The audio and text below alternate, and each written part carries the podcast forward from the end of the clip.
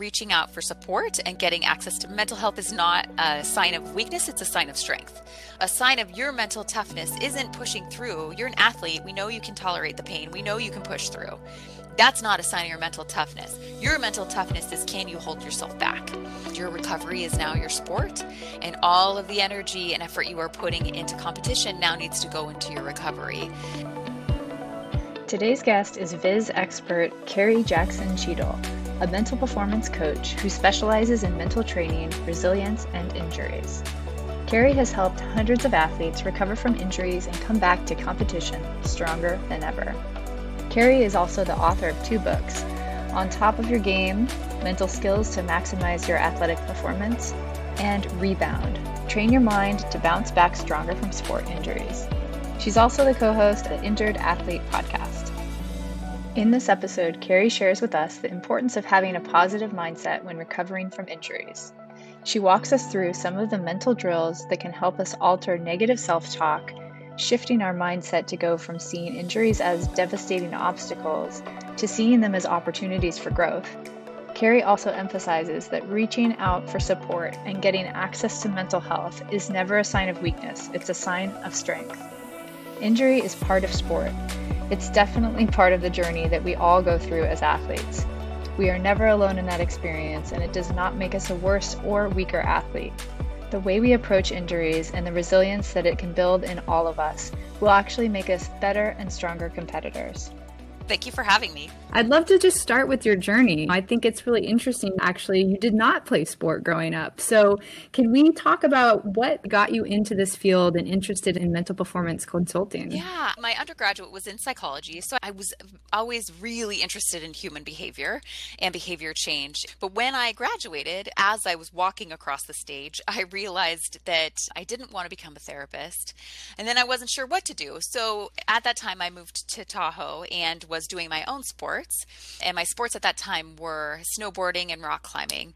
And so as I lived in Tahoe, and was trying to figure out what I wanted to do, I was having these experiences as an athlete and noticing some of the psychology behind my performance as well as my friends. And then my mom was looking at a program because she was going to get her master's in counseling and she saw a brochure for a sports psychology program. And she's like, Oh, hey, I picked this up for you. I know you're interested in continuing your education. I thought you might want to check this out. And I was like, What is this? This is amazing. I had no idea sports psychology existed. So it all just really came together in this amazing way where I was like, I know I want to help people. I don't think therapy the way I want to do it. That was before the positive psychology movement had come along. Having those sport experiences myself, including injury, and then having her show me that sports psychology existed, I went to the next open house and signed up and started my program. And on to have a master's in sports psychology, and you're also an adjunct professor. So we have a lot to learn from you. I want to talk a little bit about your book too, because your book was released in 2019, and it's such an important moment right now because mental health is even more of a priority during COVID.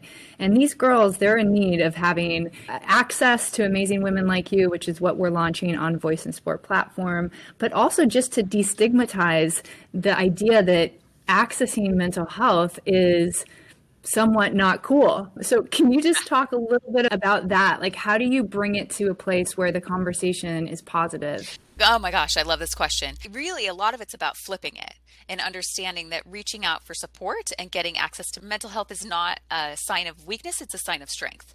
And one of the interesting paths that I ended up taking is I had the opportunity to work with people on their mental health through performance enhancement and through the door of the avenue of their sport. And sometimes it was through that door of let's see how we can help reduce your performance anxiety and feel more confident in your ability to accomplish really big goals and help with your focus and seeing the impact there it started to broaden to where else could I have a positive impact on my life if I worked on my mental health? So it's about completely flipping the script. And I think that's what a lot of athletes are doing now, professional athletes coming out and talking about mental health. And then also just all athletes saying, hey, you know what? It's not a sign of weakness, it's a sign of strength. And why wouldn't you reach out for support if you need support? We talk a lot about in the gym to work on our muscles and our physical side. But when we come to mental fitness, somehow it's just not talked about as much and honestly not taken as seriously, especially in that younger age of high school and college. So, can you help us wrap our heads around how would you define what mental fitness is? Yeah, I think uh, it's funny. I first used that term in my first book. And the way I described it then, this idea of mental fitness, I would say, you know, how a sign of your physical fitness is if you jump on the treadmill and you run some sprints, how quickly your heart rate comes back to your resting heart rate. With mental fitness, it's how quickly can you adapt and adjust when you're faced with a setback, right? So a lot of mental fitness has to do with this idea of resilience. But I think the other piece of mental fitness that people are understanding now, and what I would also add to it, is with physical fitness, there's specific exercises you can do in order to get stronger. Same thing with mindset coaching and mental training. We don't often think of things like goal setting or focus or confidence or resilience as skills, but they are all skills and there are exercises you can do to help strengthen your mental fitness. So I think that's one of the things too that's changing is in the past people would think, well, you're either mentally strong or not and just get over yourself, pull yourself up and you'll be fine. Like it's not how it works. There's actually skills you can work on to feel more confident, to feel less anxious. And sometimes it's just about learning how your brain operates and learning how to retrain your brain and learning the skills that are there for you. Okay, so if you're in high school, where do you start? Wow, that's a great question. I think that a lot of the work that I'm doing has to do with the thoughts that we're feeding ourselves. So I talk about this in my first book. Actually, I talk about it in both. We all have a little monster on one shoulder and a little athlete on the other, and whichever one you feed is the one that's getting stronger. So we tend to be very good at feeding the monster and not so good at feeding the athlete. So that's one really nice place to start is how can we start practicing feeding the athlete. Another way to think of it is like, how do I stop listening to the monster and start talking to the athlete? Because the monster's always there and it's not a bad thing. It's there for a very important reason. But if that's the only one we're feeding, that's the only one that's getting stronger. I love that visual. And it's so true that inner voice is so important to how you feel every day and how you think about your goals. So I want to talk a little bit about how you have then taken your career and all your experience in sports psychology from your master's and shift into this one area of focus of injury. And you created the Injured Athlete Club. You also have the Injured Athlete podcast. So, talk to me a little bit about how did you get to this area of focus and what is the importance of having a community for mental health, especially when you're going through injuries? Yeah. The road here to this particular area of expertise is interesting. I actually was injured. I had a, a, knee injury, a torn meniscus that I had surgery for while I was a snowboarder and, and rock climber before I went into my master's program. And I had a really hard time recovering from that injury and feeling confident in my knee again, especially with rock climbing and doing some specific moves. And I had a tough recovery. And then fast forward, I went on to get my master's in sports psychology a few years later and ended up injuring my left knee with a torn MCL in just a freak snowboarding accident. And almost immediately, as they're taking me down the mountain on the sled, I was like, I'm going to use this. I'm going to use everything that I'm learning about sports psychology and apply it to my recovery and see what happens. And my experience was so profoundly different from that first knee injury to the second that it was so obvious to me that everybody needed access to this. And how do we help people understand how to use these skills specifically for the injured athlete process? And to me, that was really important. So not only was it going through my own experience, but I worked with a lot of cyclists early in my career. And when you work with cyclists, you're going to work with people coming back from a crash. And so I helped them with these same skills. And some of them came back to have their best season ever, myself included. So it took me a while to finally get to the place where I specialized in it and wrote the book and realized this needs to exist. When Cindy and I, Cindy Kuzma is my co author, when we were working on the book several times as we are actually writing the book, we would stop in the middle of writing and go, How does this not exist? How is there not already a book for injured athletes? And the psychology of injury, there's textbooks, but nothing for the athlete. So it was really exciting to be able to do that. And for me, because of the work I've done in other areas, I knew how critical it would be to also create the community so that athletes during a time when they feel isolated could know that they're not alone and that there are many other athletes out there that do get it and are going through the same thing. And it's just there's a different level of support you can get when you're with other people that are also athletes and have gone through what you're going through or are going through what you're going through. So for me, that was a no brainer. I knew I would also create a community around it. Having each other to support and inspire each other during your journey, it's why we built Voice in Sport. So I can't believe also that this wasn't existing And I love that you went forward and just crushed it and have these amazing books, the podcast. I do think it's pretty common though when you think about injuries as an athlete, it's like you just want to forget it, get through it. So I love that idea that you can rise back after injuries and have a better comeback than ever before. Have you seen that a lot with some of the athletes that you've been working with? Yeah, both with the athletes that I've worked with and then also with athletes we've interviewed for the book and for the podcast. It's interesting. Time and time again, we'll have people independently of each other say, I wouldn't wish this on anyone. And I don't necessarily want to go have to go through this again but i'm so glad that i did because i'm a better athlete because of it like they're either a better athlete or it took them to a different place in their career that they never could have gone through had they not gone through that injury so it's really interesting the different ways that people have actually grown through it and part of my goal was to help people realize that earlier because sometimes people don't come to that until they can reflect on it much later. And so I wanted to flip things around and help people recognize when you're privileged enough to call yourself an athlete for long enough, there's a good chance you're going to face an injury and this is just your turn. So how can we use this as a part of your athletic journey instead of feeling like you're cast aside until you can produce again because i think that's what a lot of athletes feel like when they're injured is like all right well we'll see you when you're back in a time when they need the most support they're getting the least. And so I, it was just time to flip that entire culture around mental health and then also around the injury recovery process and being an injured athlete. In your book you cite research proving deliberate focus on practices like goal setting, imagery, and positive self talk can actually affect how well and how swiftly athletes recover. So, let's go into a little bit of the details. In your book, you actually talk about the 15 essential skills for injury recovery. So, can you share some of those with us? Yes. So, there's the 15 different skills. These are like the mental training skills that will help you through your injury recovery process. And then for each of those skills, there's different mental training drills that you can do to build up that skill. So there's some that are foundational, really support you through this whole process that build the base where all these other skills might then grow from. So those skills are like confidence, focus, goal setting, motivation, and stress management.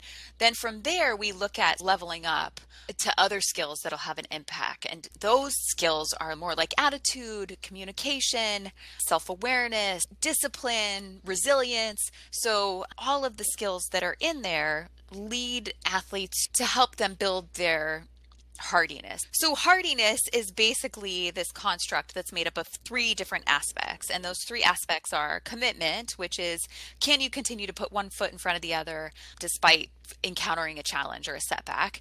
Control is do you feel like you have some influence over what's happening in the circumstances? So, you understand what's in your control and what's out of your control. And can put your effort and energy into the things that you could still have influence over. And then challenge, which is you see life's stressors as a normal part of life. And these are just challenges that you're going to come up against. And they're not going to change. And it's not something that's happening to you, it's just something that's happening. And so these three aspects all together make up uh, hardiness. And we know that athletes that are higher in levels of hardiness have uh, better outcomes with their injury recovery and are also less likely to get injured. So, all of those skills in the book and all the drills that help you with those skills are all building to this idea of how can we increase your level of hardiness. I love that. That's such great practical advice that every skill has a drill. And again, just relating it back to your physical body and treating your mental health in that same way way, I think is so critical. Okay, I am curious which ones are the most common for athletes in terms of what they face when they're recovering from an injury? Great question. One of the ones I see people struggle with a lot is Am I going to be the same athlete I was before my injury? Am I going to be able to perform to the same potential? Also, not feeling confident in their body to be able to perform to the same level. And then the next piece of that is the fear of re-injury. And so we go into protective mode sometimes when we've been injured and your brain's job is to protect the body. And so it's natural for that to happen, but sometimes those fears of re-injury really get in the athlete's way of their recovery. Another one I see especially with my high school and college athletes is that they're worried about letting their teammates down or worried that their teammates won't think that they're working hard enough on their recovery and sometimes feeling guilty about not being able to help their team. So there's a lot of feelings around that that people feel as well. In addition to feeling that loss of identity of not being able to do the thing that they love and be with the people that they enjoy being with. Yeah, you're bringing back a lot of memories. I wish I would have been better equipped to go into an injury with the right mindset. So let's break down the process, starting with beginning of an injury. That can be one of the most difficult and confusing times for many athletes. So let's say you're a young female athlete who just sustained an injury. What is something that you would say to that young female athlete right away when they have first become injured? I think the first thing is just recognizing how they're feeling in that moment. That's a big thing in the beginning. You're just on this big roller coaster of emotions throughout the whole injury process. But when you first get injured, it can feel very devastating, especially, you know, depending on the severity of the injury. At what point were you in your season? So really acknowledging, I'm so sorry that you're going through this and I'm so sorry that this is happening to you. Sometimes you really have to hold the space for those feelings and allow them to feel their feelings before they're ready to then look at, okay, what can I do about this? There's timing involved with the idea of can I turn this obstacle into an opportunity. And the first thing is just it's okay to feel what you're feeling right now, and also knowing that they're not alone. And the other thing I'll tell people too in the beginning is as much as we can, right now your job is to help try and balance out the stress that you're under because stress can impact the recovery process. So I'm usually working on making sure they're reaching out for support. What are some things that they enjoy doing that they can still do? And I'll give those things as homework. Like your job today is to go watch one of your favorite comedy movies, to just as much as we can can balance out the stress that they're under. Is there a different approach you take with athletes going through a long term injury versus, oh, I sprained my ankle? What's interesting is the actual impact on the athlete in the beginning is the same. No matter the severity or the length, in the very beginning, there's a spike in the negative emotions that people will feel during that time.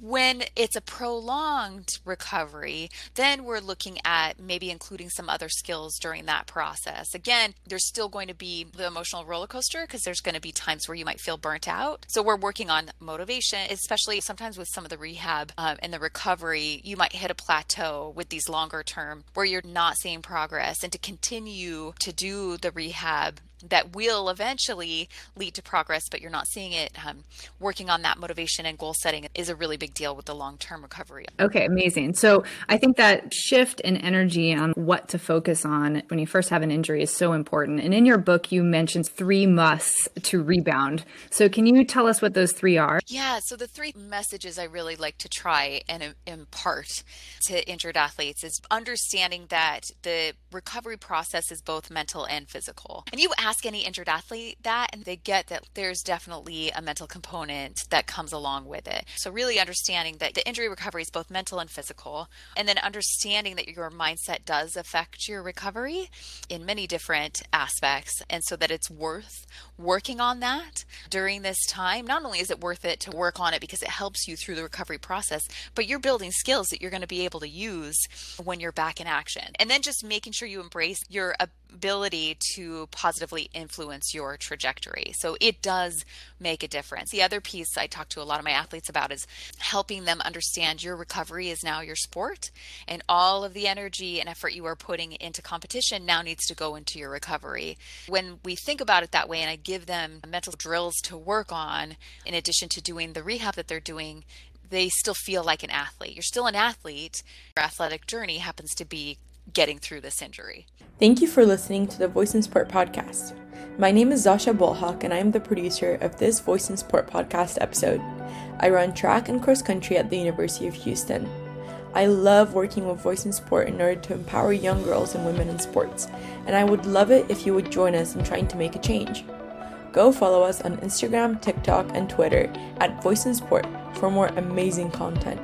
You can also sign up for free and join our community of female athletes at voiceinsport.com for mentorship, sports content, and inspiration.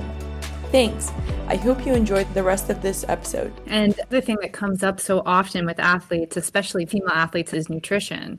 And we know that female athletes in high school are eight times more likely to incur injury when they are reporting disordered eating. So I'm assuming that you have a lot of instances where you're working with athletes, female athletes specifically, where they're having to think through their nutrition and how to sustain that while during an injury and potentially during a disordered eating conversation. So, can you help us understand what do you do with those athletes? Yeah, we did a free webinar on this topic through the Injured Athletes Club group because it's such a big topic for athletes. The other thing we'll see too is not only can disordered eating potentially lead to injury, but when an athlete gets injured, it can sometimes be a trigger for disordered eating. So, a lot of people will have concerns about weight gain when they aren't able to do their sport and they're recovering from injury, and then they're possibly not getting in the nutrients their body needs in order to recover. So it's a really big topic and a really important one. And a lot of times I'm referring athletes to a sports dietitian or a sports nutritionist to talk about what does my body need right now in order to recover and what does my body then need once I'm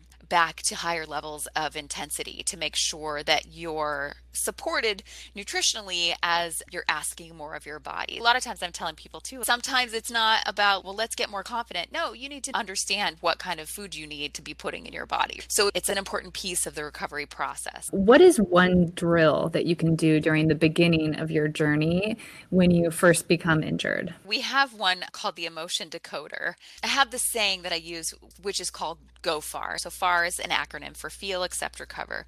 So before you can get to recovery and now building yourself back stronger, you need to be able to accept I am injured. And before you can get to a place of acceptance, you got to feel your feelings. Right? So the emotion decoder is an interesting exercise because it's a list of all these different emotions that you might be feeling. And you can go through and circle each emotion that you have gone through. And then sometimes I'll have my athletes journal about it a little bit, write a couple sentences about each one. Or if we're working together, we'll talk about each one because there's such power just in naming what you're feeling, that there's something about that process of labeling it and naming it that helps you move through it to acceptance. If we keep fighting against it, you're just prolonging the process. You're prolonging your recovery because you're not ready to do the things that you need to do in order to really work on your recovery. So for me, that's a big one. And we're not always good at labeling our emotions because our brains like to clump things into categories for easy access. So we're just like this feels good. This feels not good. Like we put them in these general categories. But when you have the list and you go, oh, I'm feeling guilty, or I'm feeling remorse, or I'm feeling frustrated or confused, when you hit the actual thing that you're feeling, now you've pulled it up to the surface and you have something to work with. It's a bigger problem we have in society where we, we don't like to talk often about how we're feeling if it's a. And I think the most common form of that is when you ask somebody how they're doing and they say, fine and they just sort of rub it off. And that can take you to a pretty bad place if you aren't careful and just start becoming comfortable with talking holistically about all your feelings. Yeah. And we have all of them for a reason. So I like to not even label them as good or bad or positive or negative. Really, they're all important and they're all messages that are trying to tell us something. And if we lean into them instead of try and run away from them, we can actually do something with it and learn from them. To continue listening to this podcast, please go to voiceinsport.com and sign up for free and join our community.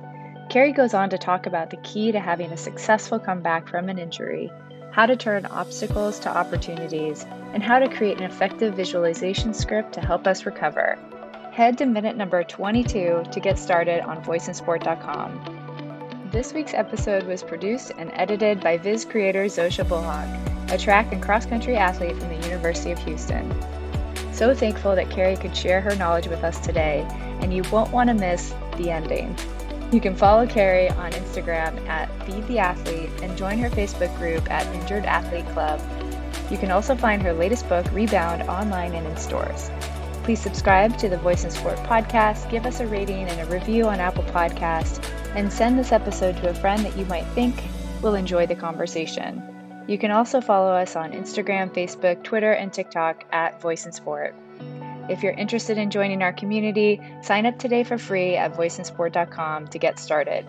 When you join Voice in Sport, you gain access to our exclusive content and podcasts, mentorship sessions from professional athletes, and access to the top experts in sports psychology and nutrition like Carrie.